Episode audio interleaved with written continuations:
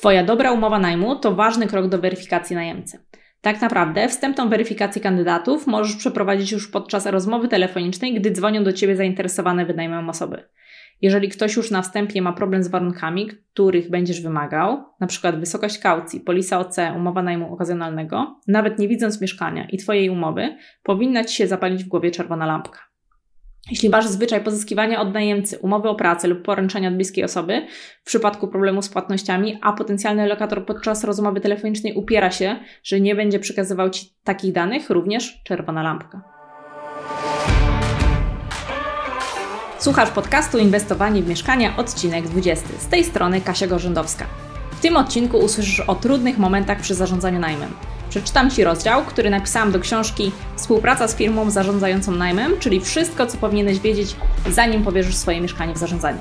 Ta książka powstała z pomysłu i pod redakcją Grzegorza Krajewskiego, a rozdziały do niej napisali również zarządcy z całej Polski. Mateusz Brejta, Maciej Gołębiewski, Izabela Hryniewicz, Józef Kajta, Rafał Paluch, Martyna Szczawińska oraz Michał Żółtowski. Miałam przyjemność napisać swój rozdział, koordynować ten projekt i wydać tę książkę w 2021 roku. Wszystkie notatki i linki wspomniane w tym podcaście znajdziesz w opisie odcinka oraz na stronie inwestowaniewmieszkania.pl. Zapraszam do posłuchania.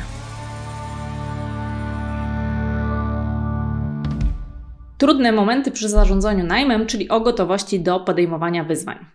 Ale czym tu zarządzać? Co tu jest do robienia? Przecież wystarczy znaleźć raz najemcę i potem przez rok albo dwa nie trzeba robić nic. Nie potrafię przejść obok takich słów obojętnie, będąc jednocześnie właścicielem mieszkań na wynajem oraz właścicielem firmy zajmującej się zarządzaniem mieszkaniami. W zasadzie codziennie wraz z moim zespołem zmagamy się z niezliczoną ilością problemów i spraw, które dotyczą wynajmowanych nieruchomości. Zarządzanie najmem, wbrew opinii niektórych osób, nie sprowadza się jedynie do podpisywania umowy i przyjmowania co miesiąc z wielką radością przelewów za czynsz na konto. To długi i żmudny proces, a praca zarządców jest niestety niedoceniana. Tymczasem według mnie to jeden z najistotniejszych elementów inwestycji w mieszkania na wynajem.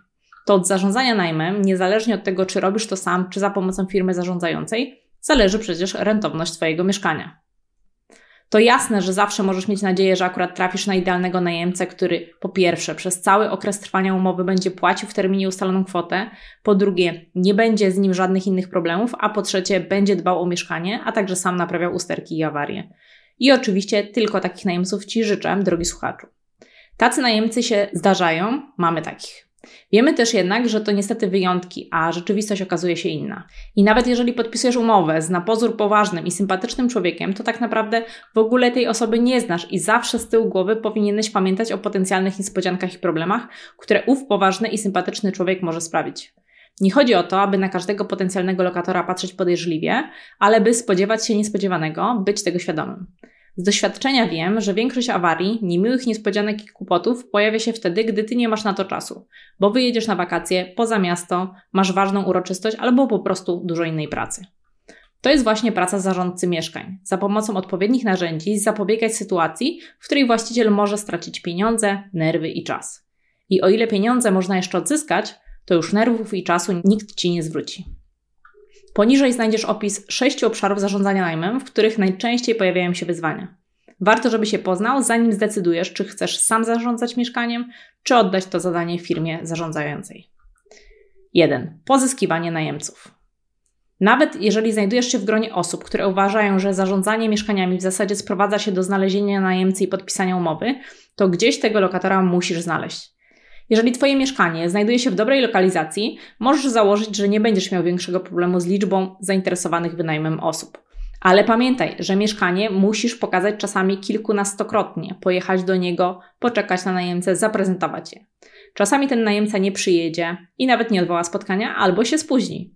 A ty zamiast poświęcić ten czas na swoje hobby, znajomych, rodzinę, relaks, siedzisz i czekasz. Uwierz mi, to jest bardzo frustrujące, chociaż jak jest się tego świadomym, to na szczęście mniej. Ponadto najemcy chcą oglądać mieszkanie w różnych porach dnia, nie tylko wieczorami, gdy masz wolne. Jeśli nie będziesz mógł podjechać w czasie, który pasuje najemcy, to jest duża szansa, że do tej pory on znajdzie coś innego, a ty stracisz klienta, czyli twoje mieszkanie będzie wynajmować się dłużej niż by mogło. Kolejnym wyzwaniem jest wystawianie ogłoszeń. Niby nic wielkiego, ale trzeba o tym pamiętać. I wystawiać mieszkania regularnie, w wielu miejscach, podbijać ofertę itd. Ogłoszenia szybko spadają na listach w portalach ogłoszeniowych, więc musisz zadbać o to, żeby dało się na nich znaleźć również Twoje. Bo jeśli najemca nie trafi na ogłoszenie, to nie zadzwoni. Oczywiste? Niby tak, ale zdziwisz się, ile osób tego nie robi. Nie zajmuje to dużo czasu, ale wymaga systematyczności, a także umiejętności analizowania sytuacji na rynku. Inny problem, który widzę wśród osób samodzielnie zajmujących się wynajmowaniem, jest taki, że nie wiedzą one, jaką cenę powinni ustalić za wynajem. Często przestrzelają mocno w górę czynsz najmu, mówiąc na przykład: Nie będę wynajmować tak tanio. I potem przez kilka tygodni mieszkanie stoi puste, a one tracą czas na dojazdy oraz pokazywanie lokalu klientom, którzy ostatecznie i tak się nie zdecydowali. Gdyby przeliczyć to na realne pieniądze, często okazuje się, że stracili ich więcej niż gdyby od razu dali niższą cenę. Bo pustostan to nie tylko utracony czynsz za najem, ale i dodatkowe opłaty, które przecież ponosisz czekając na najemcę. Czynsz administracyjny, media, internet. Nie wspominając o czasie, którego nie odzyskasz. Jak przygotować się na to wyzwanie? Spróbuj przewidzieć w swoim kalendarzu, że do mieszkania pojedziesz więcej razy niż ci się marzy, a na dodatek w czasie, w którym chciałbyś robić coś innego. Do tego poczekasz na idealnego najemcę dłużej niż sądziłeś i dodatkowo w domu będziesz jeszcze pracował nad ogłoszeniami. Punkt drugi odpowiednia umowa najmu. Większość problemów, które obserwuję u właścicieli mieszkań na wynajem, wynika z braku umowy lub umowy znalezionej gdzieś w internecie z modyfikacjami. Przestrzegam Cię i przed brakiem umowy, i przed byle jaką umową, nie wiadomo przez kogo i kiedy pisaną, a później modyfikowaną. Pamiętaj też, że umowę pisze się na złe czasy, nie na dobre. W dobrych czasach wystarczyłaby Ci umowa ustna. Umowa zazwyczaj przydaje się dopiero wtedy, gdy powstaną jakieś wątpliwości z Twojej strony lub ze strony najemcy dotyczące jej warunków. Chcesz mieć wtedy ją na piśmie z dobrymi zapisami, prawda? Kup dobrą, sprawdzoną umowę napisaną przez prawnika i zaktualizowaną na dany rok. Dodatkowo byłoby dobrze, gdyby ta umowa wynikała również z doświadczenia osoby piszącej, a nie tylko z teorii. Ważne, nie wykreślaj zapisów w umowie. Pomyśl, czy nie mając doświadczenia w zarządzaniu najmem lub mając je niewielkie, miałeś styczność z absolutnie wszystkimi możliwymi problemami i z absolutnie każdym typem najemcy, jaki istnieje? Na pewno nie. Nawet ja, zajmując się wynajmem od wielu lat, co roku doświadczam czegoś nowego. Podczas podpisywania umowy najmu z lokatorem nierzadko zdarza się, że sam wynajmujący nie do końca rozumie wszystkie zapisy w niej zawarte. Jeżeli na spotkaniu najemca ma pytania o treść, jest to całkowicie zrozumiałe i nawet dobrze o nim świadczy. To znaczy, że zależy mu na zrozumieniu dokumentu, który zaraz ma podpisać i pewnie w przyszłości będzie mu także zależało, żeby przestrzegać wszystkich zapisów. Natomiast jeżeli ty, jako wynajmujący, nie potrafisz w sposób jasny i klarowny wytłumaczyć wszystkiego twojemu lokatorowi, to już jest poważny problem. Zadbaj o to, żebyś wszystko rozumiał. Umów się na dodatkowe konsultacje, kup odpowiednie szkolenie i dowiedz się tego, naucz. Na wielu takich szkoleniach dowiesz się również, o co warto prosić najemcę przed podpisaniem umowy, co z kaucją i wiele innych przydatnych rzeczy. Nie pytaj o radę nieznajomych w internecie. To zbyt poważna sprawa, żeby polegać na bezpłatnych wskazówkach od Jana Kowalskiego. Wiele osób się na tym przejechało, a wiele jeszcze nie wie, że z tego tytułu spotkają je problemy. Jeżeli już masz swoją umowę najmu, rozumiesz ją i udało Ci się przez nią przebrnąć bez chęci wykreślania jakichś zapisów, to będę Ci radzić, żebyś nie szedł również w drugą stronę. Nie dopisuj żadnych punktów bez konsultacji z osobą, która się na tym zna. Może okazać się, że dopisany przez Ciebie punkt na przykład nie ma sensu lub co gorzej, nie jest zgodny z prawem. Twoja dobra umowa najmu to ważny krok do weryfikacji najemcy. Tak naprawdę wstępną weryfikację kandydatów możesz przeprowadzić już podczas rozmowy telefonicznej, gdy dzwonią do Ciebie zainteresowane wynajmem osoby.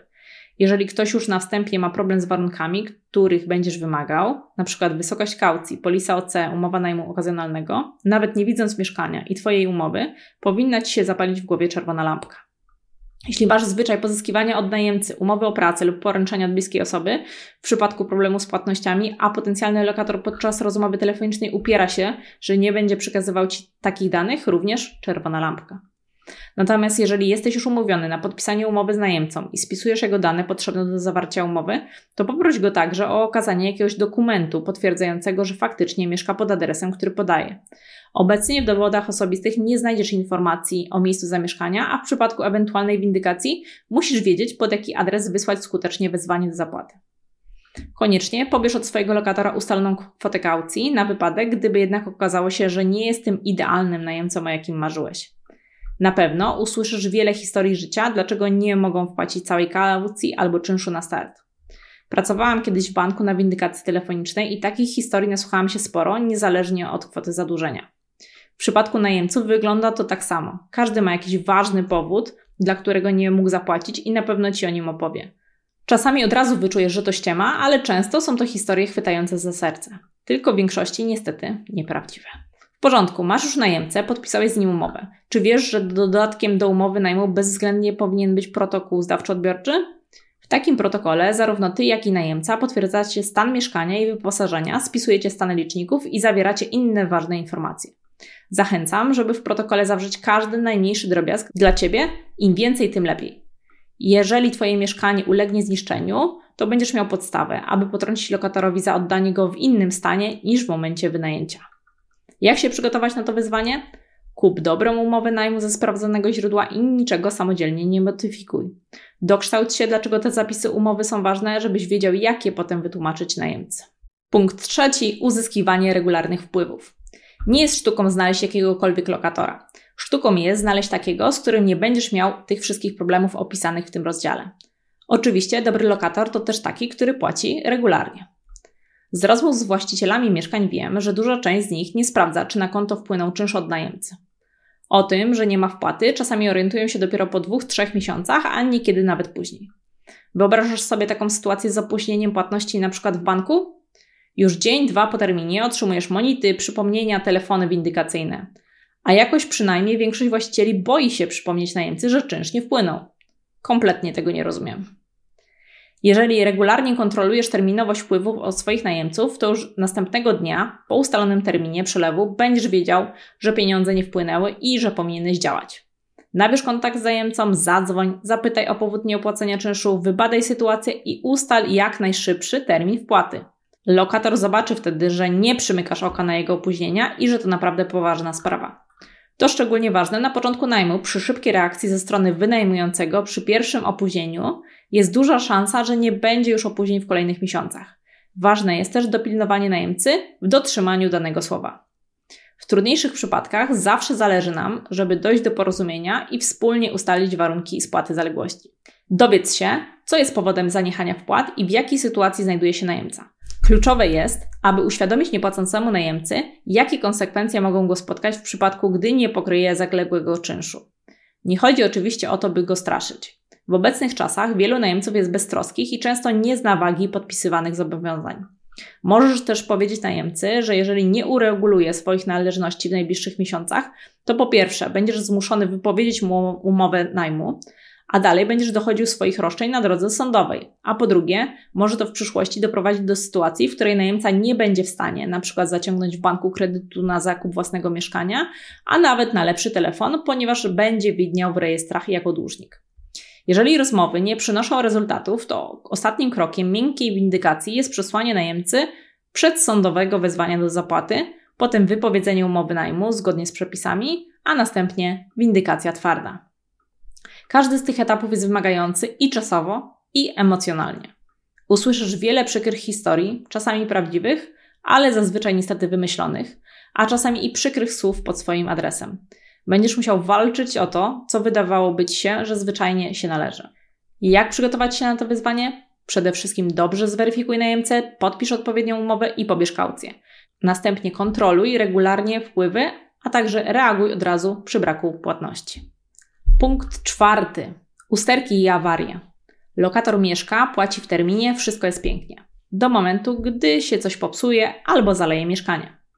Po pierwsze, zrób dobry remont. To oszczędzi Ci wielu kłopotów w obsłudze mieszkania na lata. Po drugie, wyposaży mieszkanie, a właściwie swoich najemców w instrukcję obsługi popularnych usterek. Po trzecie, nawiąż wcześniej współpracę z kimś z Twojego miasta, kto będzie złotą rączką. Warto też, żebyś miał wykupione ubezpieczenie mieszkania z assistance.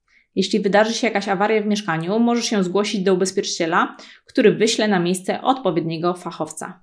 Ale kto wtedy otworzy mieszkanie? Przygotuj się na sytuację, w której w mieszkaniu wydarzy się jakaś awaria, na przykład zadzwoni do ciebie zdenerwowany sąsiad z informacją o zalaniu, a twojego najemcy akurat nie będzie w domu. Pewnie nie pocieszę cię, gdy powiem, że takie usterki zdarzają się często właśnie wtedy, gdy najemcy nie ma w lokalu, bo wyjechał na wakacje, a przy okazji może ty również? Oczywiście, możesz założyć, że skoro masz klucze do mieszkania lub przekażesz je znajomemu, to będziesz mógł uratować sytuację, przyjechać i otworzyć fachowcowi drzwi. Ale czy naprawdę chciałbyś w sobotni wieczór jechać na sygnale i zajmować się awarią, a następnie sprzątaniem po niej? Nie sądzę. Kolejna sprawa związana z usterkami i awariami to rozliczenia. Kto płaci za popsutą spłuczkę? Kto odpowiada za zalania? A kto powinien naprawić uszkodzoną pralkę? Jak to potem rozliczyć księgowo? Warto mieć odpowiednią wiedzę na ten temat i ułożoną, a nawet spisaną procedurę postępowania w takich przypadkach. Przy każdej awarii czekacie kilka rozmów z fachowcami, sąsiadami i wspólnotą lub spółdzielnią, jeśli problem dotyczy również innych mieszkań, i wiele rozmów z najemcami. Jeśli to usterka niezależna od najemców, będą często niezadowoleni z problemów i braków w mieszkaniu. Natomiast jeśli to usterka z ich winy, czekacie przeprawa i tłumaczenie, że powinni się sami tym zająć lub muszą za to zapłacić. Wielu właścicieli machnie na to ręką i samodzielnie zapłaci za to, za co powinien najemca, ewentualnie samodzielnie naprawi, przy okazji jeżdżąc kilka razy w weekend do marketu budowlanego. Tutaj znów wrócę do Twojego czasu. Zajmie Ci to kilka albo kilkanaście godzin, żeby dopiąć temat awarii od A do Z. Ten punkt jest również istotny dla rentowności Twojego mieszkania. Jeśli będziesz przymykał oko i płacił za to, za co nie powinieneś, to może się okazać, że Twoja inwestycja w mieszkanie na wynajem nie przynosi nawet w połowie takich dochodów, jakich oczekiwałeś. Jak się przygotować na to wyzwanie? Kup ubezpieczenie z Assistance, nawiąż kontakt ze złotą rączką, wyposaż najemców w instrukcję obsługi usterek i weź pod uwagę, że usterki i awarie zawsze zadzieją się wtedy, gdy Ty będziesz poza miastem lub na ważnym spotkaniu. I zamiast skupić się na tym, co dla Ciebie ważne, będziesz gasił pożary. Punkt piąty. Najemca. Największym wyzwaniem ze wszystkich opisywanych w tym rozdziale jest chyba sam najemca. Problemów, które mogą się tutaj pojawić, jest prawdopodobnie nieskończenie wiele i często występują one dopiero po kilku tygodniach lub nawet miesiącach. Do najczęstszych należą imprezy, alkohol, narkotyki, podejrzane towarzystwo, agresywne zachowania, konflikty z innymi najemcami lub sąsiadami. Na początku swojej drogi z wynajmem mieliśmy w jednym z mieszkań przez kilka miesięcy dobrego najemcę. Pracownika znanej firmy, który płacił w terminie, zawsze sprzątał i ze wszystkimi się dogadywał. Można by rzec, najemca idealny. Do czasu. Gdy zaczął gonić po mieszkaniu innego najemcę, powybijał szyby w drzwiach, zakrwawił ściany. Skończyło się wizytą policji o trzeciej nad ranem i telefonami do nas. W jego pokoju znaleziono narkotyki. To był jeden z momentów, w których stwierdziłam, że nie chcę sama zajmować się najmem. To nie na moje nerwy ja chcę spać spokojnie. Wynajmując mieszkanie, szczególnie młodym osobom, musisz liczyć się z tym, że od czasu do czasu lokator zorganizuje w nim imprezę. I pewnie nie byłoby w tym nic złego, gdyby po pierwsze faktycznie działo się to tylko czasami, a po drugie, gdyby na tej imprezie nie było morza alkoholu, a co gorsza narkotyków i podejrzanych kolegów Twojego lokatora. Jeżeli tak będzie, to istnieje duże prawdopodobieństwo graniczące z pewnością, że w środku nocy otrzymasz telefon od zdenerwowanego sąsiada, który choć mógłby po prostu zadzwonić na policję ze zgłoszeniem zakłócania ciszy nocnej, dzwoni jednak do ciebie, ponieważ skądś ma twój numer. Wtedy musisz zastanowić się, na ile sytuacja faktycznie jest poważna, ale chodzi tu przecież o Twoje mieszkanie, majątek, więc raczej zawsze będzie Ci się to wydawało poważne.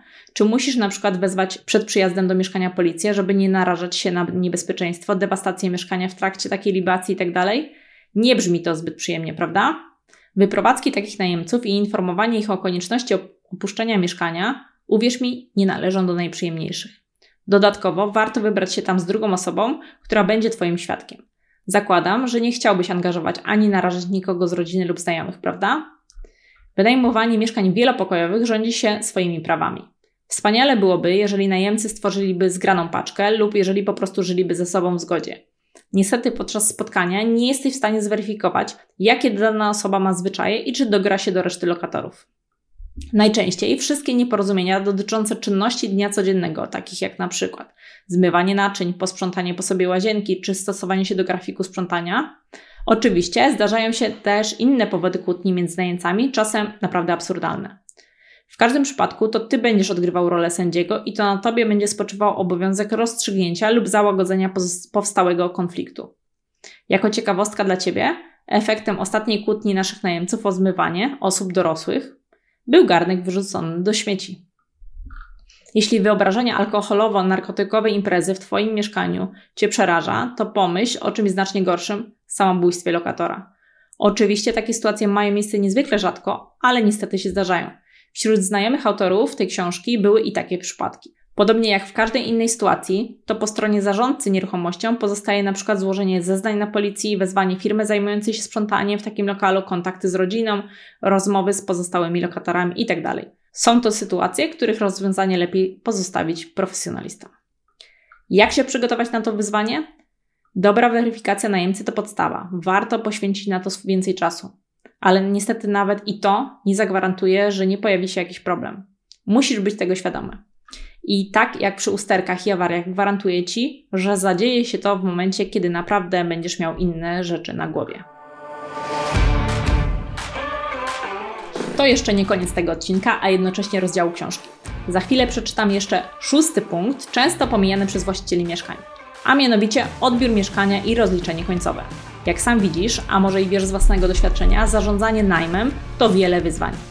Jeśli chcesz, aby inwestowanie w nieruchomości było inwestycją pasywną, to musisz oddać komuś zarządzanie swoją nieruchomością. W innym wypadku nigdy nie wiesz, kiedy będziesz musiał interweniować. Zapraszam Cię do zapoznania się z całą książką Współpraca z firmą zarządzającą najmem, czyli wszystko, co powinieneś wiedzieć, zanim powierzysz swoje mieszkanie w zarządzanie. Książka skierowana jest przede wszystkim do właścicieli mieszkań na wynajem, którzy zastanawiają się, czy oddać je w zarządzanie, ale również dla tych, którzy korzystają z usług firmy zarządzającej najmem i chcą wiedzieć więcej, właścicieli firm zarządzających, a także pośredników, którzy chcą rozwinąć swoje firmy. Oprócz mojego rozdziału, który właśnie słuchasz, znajdziesz w niej rozdziały takie jak czym jest, a czym nie jest zarządzanie najmem, współpraca z firmą zarządzającą, czy warto, zarządzanie mieszkaniem, z czym to się je, czyli o obowiązkach zarządcy, chcę zatrudnić zarządcę, co powinienem wziąć pod uwagę, ile kosztuje zarządzanie i dlaczego tak drogo, zarządzanie z gwarancją czynszu, o co w tym chodzi, jak skutecznie zapanować nad wszystkimi informacjami związanymi z najmem i najem w czasach pandemii. Z książki dowiesz się m.in. czym jest zarządzanie najmem, jak wybrać dobrego zarządcę, jakie są jego obowiązki i czego możesz od zarządcy wymagać. Jak usprawnić procesy związane z najmem, jak wyglądały działania zarządców w czasie pandemii i wiele, wiele więcej. Książkę kupisz na stronie mieszkaniewzarządzanie.pl, a z kodem rabatowym zainwestowani zapłacisz mniej. A teraz wracamy do rozdziału. Punkt szósty: odbiór mieszkania i rozliczenia końcowe. Miałeś dobrego najemcę, nigdy nie zalegał z czynszem, poradziliście sobie wspólnie ze wszystkimi usterkami. Więc jakie może być wyzwanie na etapie odbioru mieszkania od Twojego idealnego najemcy? Ano takie, że Ty jako właściciel będziesz zbyt pobłażliwy przy spisywaniu protokołu zdawczo-odbiorczego. Przymkniesz oczy na zabrudzone ściany, uszkodzone meble, zarysowaną podłogę. Nie sprawdzisz odpowiednio czystości, stanu i kompletności sprzętów. I potem przed kolejnym najemcą będziesz musiał zamówić serwis sprzątający i złotą rączkę, którym zapłacisz z własnej kieszeni minimum kilkaset złotych za doprowadzenie mieszkania do stanu używalności. A to nie są przecież Twoje koszty. I rentowność Twojego mieszkania znów leci na łeb na szyję. Dodatkowo, dobry odbiór mieszkania zajmuje trochę czasu. Jeśli najemca jest już spakowany, przygotowany do opuszczenia lokalu albo już nawet wyniósł wcześniej wszystkie swoje rzeczy, posprzątał i poszedł tylko zdać mieszkanie, to idealnie, pójdzie szybko. Ale nieraz się zdarzy, że przyjdziesz odebrać mieszkanie, a tu jeszcze najemca pakuje ostatnie torby, kosmetyki z łazienki, wynosi śmieci, jeszcze szybko myje podłogę. A ty siedzisz i czekasz. A czas leci. Natomiast jeśli będziesz miał zarządcę, to tutaj sytuacja jest zupełnie inna. To twój pełnomocnik, którego zadaniem jest spisywanie najmniejszego drobiazgu, będzie się tym martwił. Większość najemców to rozumie i akceptuje, że wpisuje się po prostu stan faktyczny tego, co się widzi, bez oceniania. Ale w momencie, gdy ty zjawisz się na miejscu, to sprawa nie będzie taka prosta. Raz, że tobie można być po prostu głupio wpisać te rysy na biurku, a dwa, że najemca wiedząc, że jesteś osobą decyzyjną, będzie chciał na ciebie od razu wpłynąć. Czy będziesz na tyle silny, żeby sprawdzić i wpisać wszystko to, co chcesz? Dodatkowo, po rozliczeniu kaucji w przypadku potrąceń czekają Cię kolejne dyskusje z byłym najemcą, co, jak i dlaczego aż tyle. Jak się przygotować na to wyzwanie? Przy odbiorze mieszkania wpisuj wszystko zgodnie z protokołem według stanu faktycznego. Nie przymykaj oczu. To Twoje prawo, żeby wpisać stan rzeczy taki, jaki jest.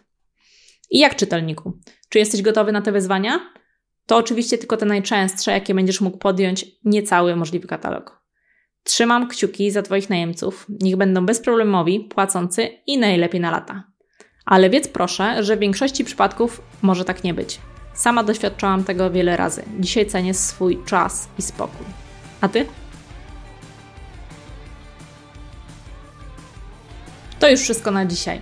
Jeśli jeszcze nie słuchałeś trzeciego odcinka podcastu, w którym rozmawiam z Grzegorzem Krajewskim na temat zarządzania najmem, to zapraszam. Trzymam kciuki za Twoje plany, mieszkania i inwestycje. Do usłyszenia w kolejnych odcinkach. Cześć!